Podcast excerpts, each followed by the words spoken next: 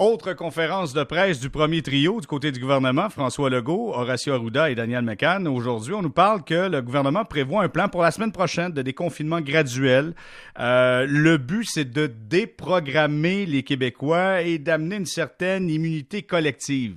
Que c'est ça? Quoi comprendre dans tout ça? Qui de mieux placé que quelqu'un qui, assiste à chaque conférence de presse? Il est de Cogeco. Louis Lacroix est avec nous. Salut, Louis. Oui, salut. Louis, explique-nous dans un premier temps, qu'est-ce que tu as compris de tout ça, de cette histoire-là de déconfinement progressif et d'immunité collective? Explique-nous ce que, tu as compris de ce que le gouvernement dit. Bon, on va commencer avec euh, l'immunité collective ou l'immunité de groupe, si tu veux, parce que euh, c'est la chose la plus importante là-dedans. Alors, l'immunité de groupe, ce que c'est, c'est la, capacité d'un groupe de personnes euh, à euh, être capable, par exemple, de, développer des anticorps au virus, là, parce qu'ils vont l'avoir attrapé, et par la suite développer une immunité personnelle. Donc, plus tu vas avoir de gens dans la population, c'est un peu le même principe que la vaccination, plus tu vas avoir de gens dans la population qui vont déjà avoir eu le virus et qui vont donc avoir développé cette immunité-là, ben moins ils vont pouvoir le transmettre aux autres personnes. Alors, c'est ça le but de l'immunité euh, communautaire. Alors, pour se rendre là, pour faire ça, il faut commencer à ouvrir le Québec graduellement. Parce que là, on a demandé aux gens de s'en aller à la maison, de ne pas sortir, parce qu'on ne voulait pas qu'ils attrapent la COVID-19, parce qu'on ne voulait pas que le système hospitalier soit engorgé par des dizaines de milliers de cas de personnes qui auraient attrapé le virus. Et ça, on a bien réussi. Le problème, c'est que dans plusieurs régions du Québec, notamment dans le Bas-Saint-Laurent, Saguenay-Lac-Saint-Jean et d'autres régions, il y a tellement peu de gens qui ont, euh, contracté le virus que cette immunité-là n'existe pas en ce moment. Alors donc, ce qu'on craint, c'est que rendu à l'automne prochain, quand euh, il va y avoir, parce qu'on le sait, c'est toujours cyclique, il va y avoir une deuxième vague de coronavirus, mais que ces gens-là vont avoir le, coronavirus et ça va avoir un impact immense sur le système de santé. Donc, ce qu'on veut faire au cours des prochaines semaines, c'est commencer à faire un déconfinement, permettre aux gens euh, d'opérer dans la société, ben, pas comme avant, là, mais graduellement, de plus en plus, ouvrir les commerces, les écoles, les garderies, pour faire en sorte de pouvoir contrôler cette, euh, cette contamination-là, si on veut, qui va se faire dans la population elle-même. Alors, on, va permettre aux gens d'être un peu contaminés et par la suite, ils vont soigner la COVID-19. Je vous rappelle que 97% euh, des gens qui euh, sont décédés de la COVID-19 étaient âgés d'au-dessus de 60 ans. Donc, la population active, les jeunes, etc., peuvent avoir la COVID-19, ensuite en guérir et donc protéger du fait même le reste de la population. C'est ça l'immunité de groupe. OK, mais il y a quelque chose que je veux comprendre. Il y était un temps où le gouvernement nous disait restez chez vous, tu l'as mentionné, et là, on nous dit progressivement, il faut se mettre un peu en contact avec le virus. Mais veux, veux pas, je suis convaincu qu'il y a des gens ce soir qui vont m'appeler, qui vont me dire c'est parce que je veux pas le pogner, le COVID-19. Je veux même pas essayer de voir qu'est-ce que, comment ça va réagir sur moi. J'ai pas le goût de ça, moi. Oui, exactement. Sauf qu'évidemment, euh, on, c'est pas, on veut pas que tout le monde attrape la COVID. Tu comprends? Alors, ce qu'on sait là, dans la littérature, c'est que notamment les enfants, quand ils sont atteints de la COVID-19, ils ont à peu près pas de symptômes. Ils ont les symptômes d'un petit rhume quand ils ont des symptômes, et dans bien des cas, ils n'ont pas du tout de, symptômes. Alors, si on commence par cette population-là, ou encore la population jeune et active, euh, on, a moins il y, a moins de, de risques pour l'ensemble de la population. On va demander aux gens âgés, aux gens à risque, de demeurer confinés, parce qu'on ne veut pas que les clientèles qui sont dans justement dans, ceux là qui, peuvent mourir de la COVID ou encore développer des symptômes très graves, on ne veut pas que ces gens-là l'attrapent. Mais on veut qu'une partie de la population, progressivement, petit à petit, puisse être exposée au virus pour pouvoir développer cette espèce d'immunité communautaire sans engorger le système de santé. Je vais, je donner des chiffres euh, qui sont assez éloquents. En ce moment, au Québec, il y a entre 5 et 10% des gens qui ont attrapé la COVID. Pour pouvoir développer une immunité communautaire, euh, bon, là, il y, a, différents facteurs, ça dépend des maladies, mais euh, dans les, différents types de maladies, pour pouvoir développer une immunité communautaire, il faut que entre 70 et 80% des gens euh, aient été exposés au virus. Alors, tu comprends qu'on est loin, mais très loin du seuil qu'on devrait atteindre.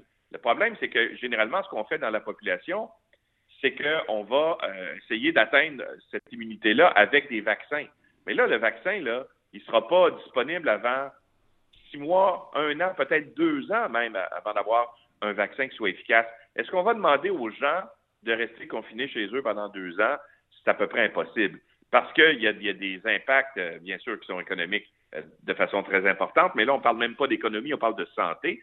Il y a des problèmes de santé mentale qui peuvent se développer, des problèmes de violence conjugale, des problèmes de violence envers les enfants qui peuvent se développer. Et ça, c'est dans la littérature. Là. Alors, c'est pour cette raison-là qu'on dit, là, on a aplani la fameuse courbe du docteur Arruda, là. On l'a, ramené au plus bas qu'on pouvait. Mais maintenant, c'est le temps, avec la saison chaude qui s'en vient et donc un, abaissement, si on veut, de l'effet euh, COVID, là, euh, de rouvrir petit à petit euh, le confinement. Ce qu'on va faire, en fait, de ce qu'on peut comprendre, puis ça va être annoncé la semaine prochaine, ce qu'on peut comprendre, c'est qu'ils vont commencer par les régions peu touchées par la COVID. Alors, euh, donc, quand on parlait tout à l'heure du Bas-Saint-Laurent, etc., de, toutes ces régions-là, on va commencer par là. Évidemment, après ça, on va ouvrir les industries, on va ouvrir les, écoles sur une base volontaire, donc on va limiter le nombre d'enfants dans les écoles. Tout ça pour ramener une certaine activité, ramener, ramener une contamination, j'allais dire une contamination, mais une exposition au virus qui soit, qui soit contrôlée, OK? Et donc de permettre d'augmenter ce fameux pourcentage euh, qui peut amener à une immunité communautaire. Parce que si on ne fait pas ça, on sait très bien qu'à l'automne prochain, il va y avoir euh, une vague, mais très importante de COVID-19.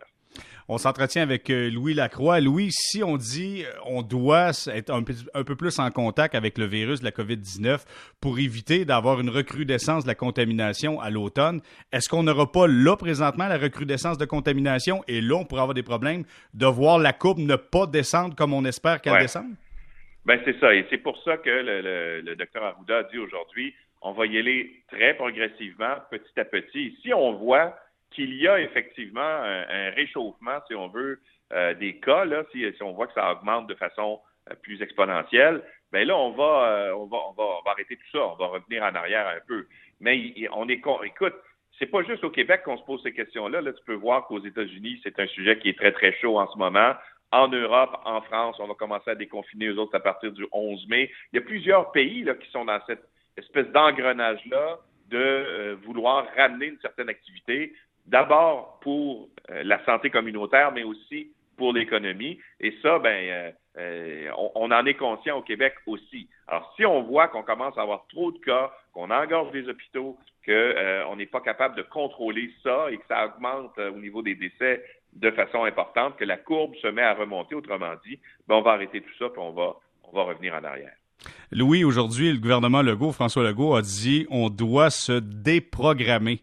J'ai l'impression que ça sera quelque chose qui sera difficile à faire parce que tout le monde a embarqué dans le mouvement de OK, je reste chez nous, je me lave les mains, euh, je garde mes distances. Et là, il faudra euh, comprendre que c'est important de sortir progressivement. Je dis bien progressivement, le plan va se représenter la semaine prochaine, mais déprogrammer la population, crois-tu que c'est quelque chose qui va se faire facilement, ça? Ben, c'est un défi parce que les gens ont très, très bien répondu euh, à l'appel de M. Legault. Tu sais, quand tu, tu regardes le, taux de, comment dire, de, de, confiance envers le premier ministre et envers les décisions qu'il qui, ça a un peu avec l'histoire des CHSLD, là, on peut voir dans les sondages que les gens respectent euh, les, consignes qui ont été euh, qui ont été euh, édictées par M. Legault. Bon, ça, c'est une bonne nouvelle parce que ça a permis justement de limiter la propagation du coronavirus.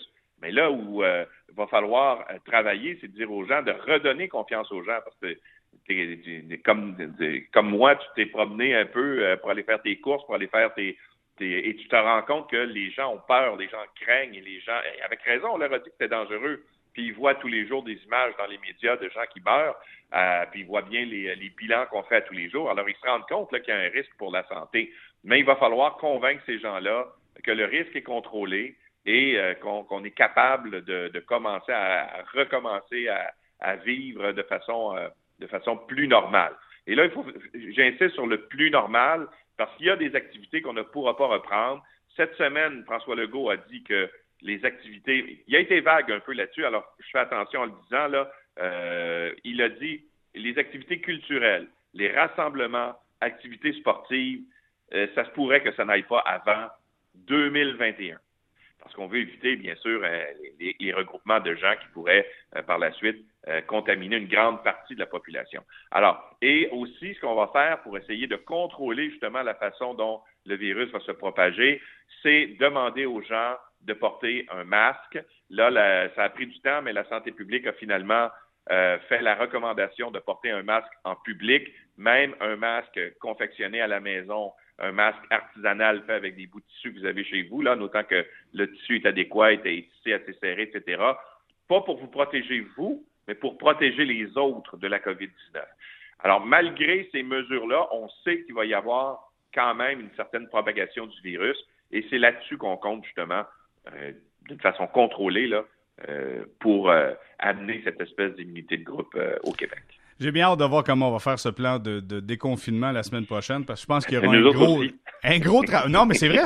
Puis j'aimerais pas être à, la place du gouvernement Legault parce que c'est un, c'est des choix qui sont difficiles. Évidemment, il y a des régions qui sont qui sont épargnées, qui sont qui écopent un peu moins, mais c'est pas évident parce que là, c'est à deux vitesses. T'as Montréal, t'as Laval où c'est extrêmement dramatique, puis t'as le reste du Québec où c'est plus c'est plus calme un peu, puis tu dois quand même être uniforme dans tes décisions.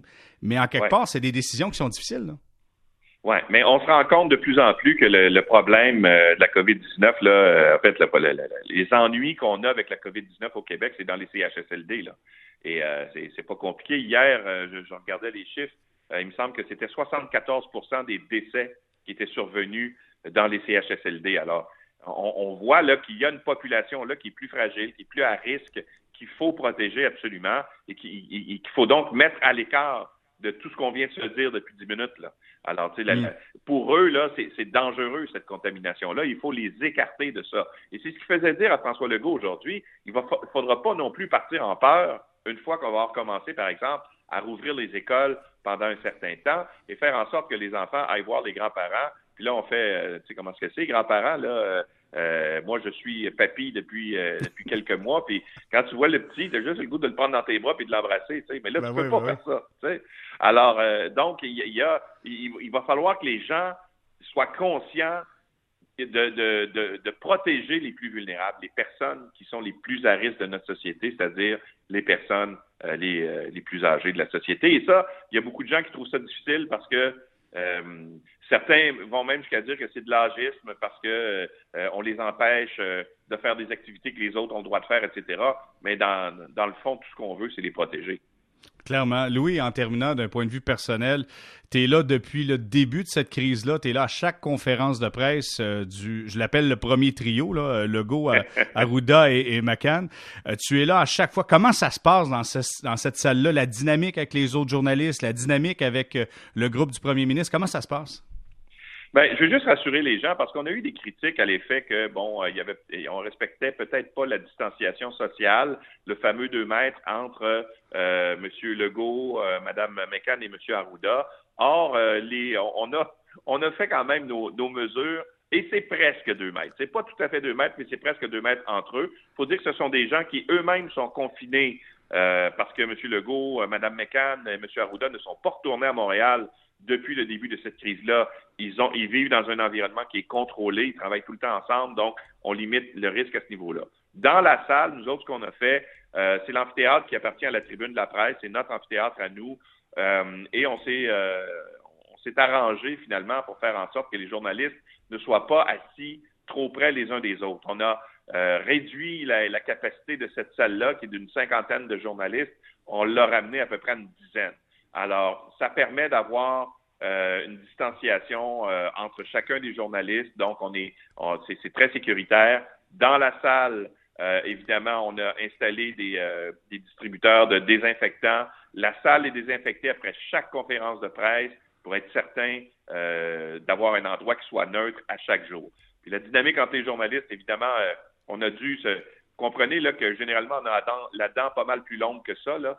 Euh, mais compte tenu des circonstances, on essaie d'avoir justement des questions qui soient plus informatives euh, pour l'ensemble de la population, euh, tout en gardant quand même un certain esprit critique. On se les fait reprocher, mais c'est notre rôle dans le fond parce qu'en ce moment, les, les partis d'opposition sont, sont, absents de la scène publique. Ils travaillent derrière, ils ont des contacts avec le gouvernement, mais sont plutôt absents de la scène publique. Alors, le rôle, si on veut, de challenger le gouvernement, ben, revient aux journalistes. C'est pour ça que des fois, vous entendez des questions qui sont peut-être un petit peu plus un petit peu plus serrées que ce que mm. vous voudriez entendre.